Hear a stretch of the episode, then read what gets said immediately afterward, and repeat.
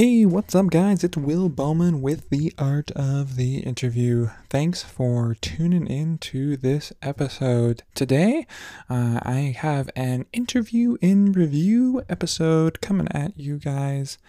Um, we are going to be talking about an interview that I did earlier this week um, as a part of a video production job that I am working on right now. So, before we jump into the actual interview, the pros, the cons, uh, just the general what was done well and what could be done better, um, I am going to give you a little bit of a background on this interview uh, interviewee. So the the production I'm working on right now is a series uh, of videos that I'm producing as a part of a marketing campaign, sort of slash digital funnel build that I'm doing for a local nonprofit here in Roseburg, the town in which I live, and the the nonprofit um, provides assistance to um, needy parents um, and families, especially women and children, um, who just need a little bit of extra help um, to get back on their feet and maybe some training on how to be good parents um, and to take care of their kids and work with their significant other so that their parent their kiddos don't get taken to the foster care system. Um, it's a faith-based organization here. I've been I, was connected through my church. The pastor of my church connected me with them, and I'm doing some video um, for them. And this particular interviewee is a pastor um, uh, for a local church who has partnered with this organization, um, and uh, who was kind of going. We were going to do an interview because one of the videos that we're making is um, connected to the purpose of it is to convince pastors to partner with the organization. So it's probably a lot more explanation that was necessary, but um, some of the pre work that I've done. So I did a pre interview with this pastor where I went and visited him at the church.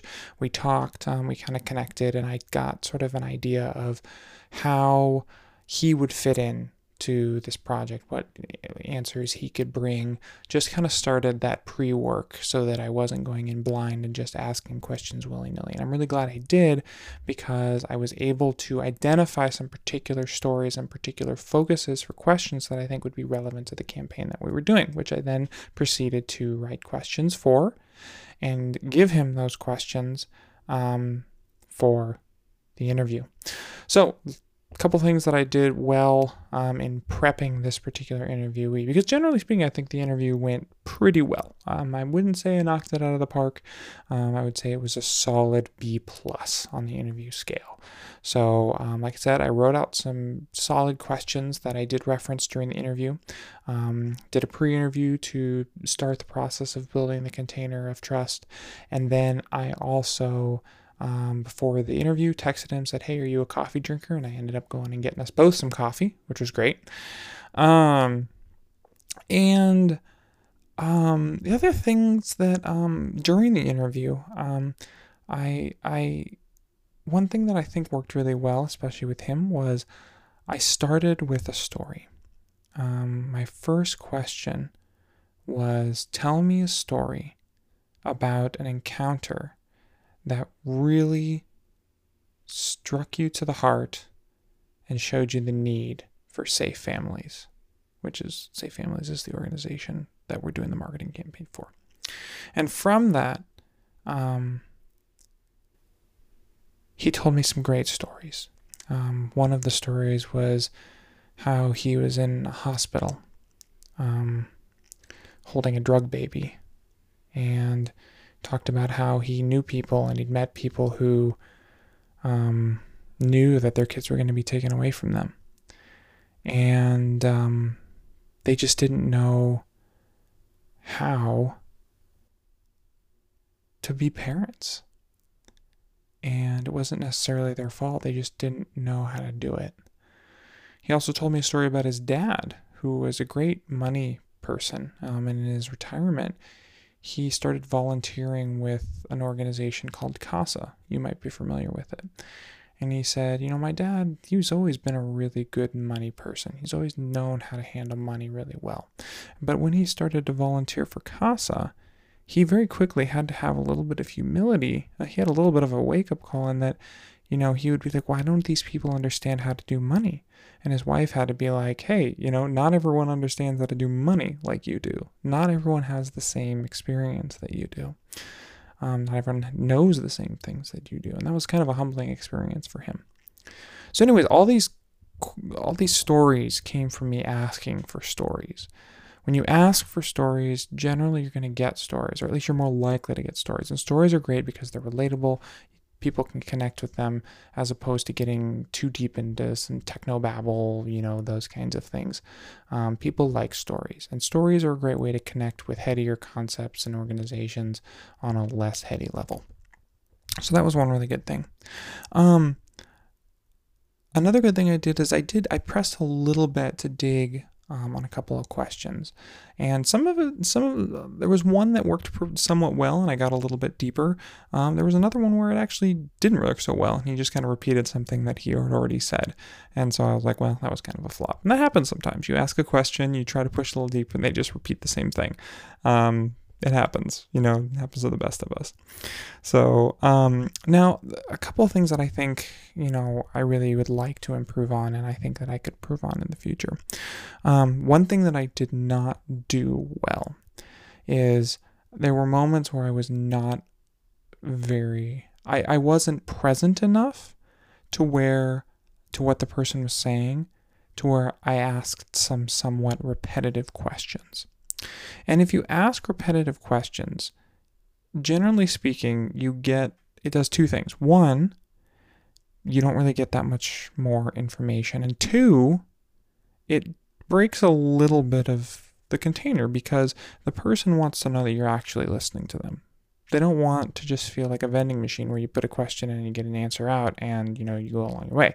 They want you to know they want to know that you're really listening to them. So when you ask a question that someone's repetitive it is a little bit of a break in the container whether they know it or you know it or not. And i can feel that. I felt that yet when i asked the question. You can recover from it. It's not the end of the world but it does break the container a little bit. So that um that was one area that I think that I could have improved in. And that could have been improved by me breathing in, letting go of the questions more, being more present um, rather than just. Um, and this is honestly something I struggle with a little bit because when you're doing a marketing interview, there's specific things you kind of want to get to. Um, and so letting go of those questions and just being curious is something that's always somewhat difficult because oh I have to get through all these questions, right? And we had a limited time, um, only an hour, um, before the person had to leave, and so it's a little bit of a delicate dance to do, um, one which I'm not perfect at yet. That said, the other area that I think that I could improve, and I actually talked about this in my podcast yesterday a little bit, and that is that there were several moments when I kind of felt like I could have pressed a little more and gotten a little bit of a more heartfelt, deep answer for some of the questions. But I didn't. And the reason for that is because I've always had somewhat of an insecurity and a difficulty asking hard questions. And what I mean by hard questions isn't asking hostile, prodding questions that very quickly, you know, destroy the container, but you still get some good interview, you know, you get some incriminating interview snippets that you can shove onto your news channel and get everyone to drool over for 15 minutes and cause drama. That's not what I'm talking about. Hard questions are questions which elicit powerful emotional responses. And that can be anger, but that can also be elation. That can be sadness. You know, these are all harder emotions to hold the container for because they're big and they always, there's always, if the container's not strong enough, it can break. And to be perfectly honest, I just haven't quite figured out how to ask those questions in a way that doesn't break the container and to build my container strong enough to where I it doesn't break that. And I'm a young interviewer. to be perfectly honest with you. And that's something that I still um, am trying to figure out. That said, um, one thing that I'm going to try, either in this next interview or in another interview that I'm doing, is I'm going to try and just be upfront with the person toward the beginning of the conversation. And I'm just going to tell them, hey, I might ask you some hard questions. And these are questions that um, elicit a powerful emotional response in you. And if I do that, you know, I don't want you to be afraid of um, coming across too as too much or, um, you know, feeling like those emotions are not okay. I want you to just be honest with them um, and feel safe to go ahead and express them, and they will be respected. Um, and that's okay. I want those. So I'm going to just try and be upfront and build that into the build that into the direction at the beginning of the interview because I think that'll go a long way to sort of setting the container of, hey, this is expected. This is normal. Be prepared for this. And it's okay if and when it happens, and you'll be respected in that. And I think that will go a long way um, to um, at least I hope that will go a long way to allowing for that so that those powerful emotions can become um, acceptable in the form of the interview. We're not just there to have, um, to get through questions, we're there to have a genuine emotional connection. So, all right, guys, that is my interview in review today. So, my I'll do a little summary here for you. Start with a story, dig a little deeper um, if you feel the energy in a particular location, try not to ask repetitive questions. Instead, try to listen and base your questions off of a deeply felt listening experience um, and um, active listening, listening beneath what's being said.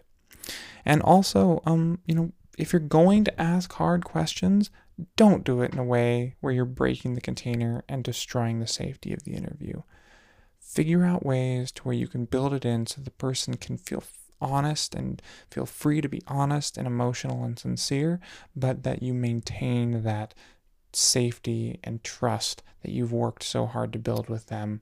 Um, and that way you can have your cake and eat it too. You can genuinely get to the heart of what the person feels and thinks, but you don't have to have um, a hostile experience with that person. You can come out on the other side feeling genuine, um, genuinely connected to them, rather than um, like you're on two sides of uh, a battlefield and there's just carcasses strewn all over the place, and uh, the the carnage is everywhere. So that's not how we want to come out of an interview. So, all right, guys, um, that's today's episode, and we'll see you on the next episode of The Art of the Interview.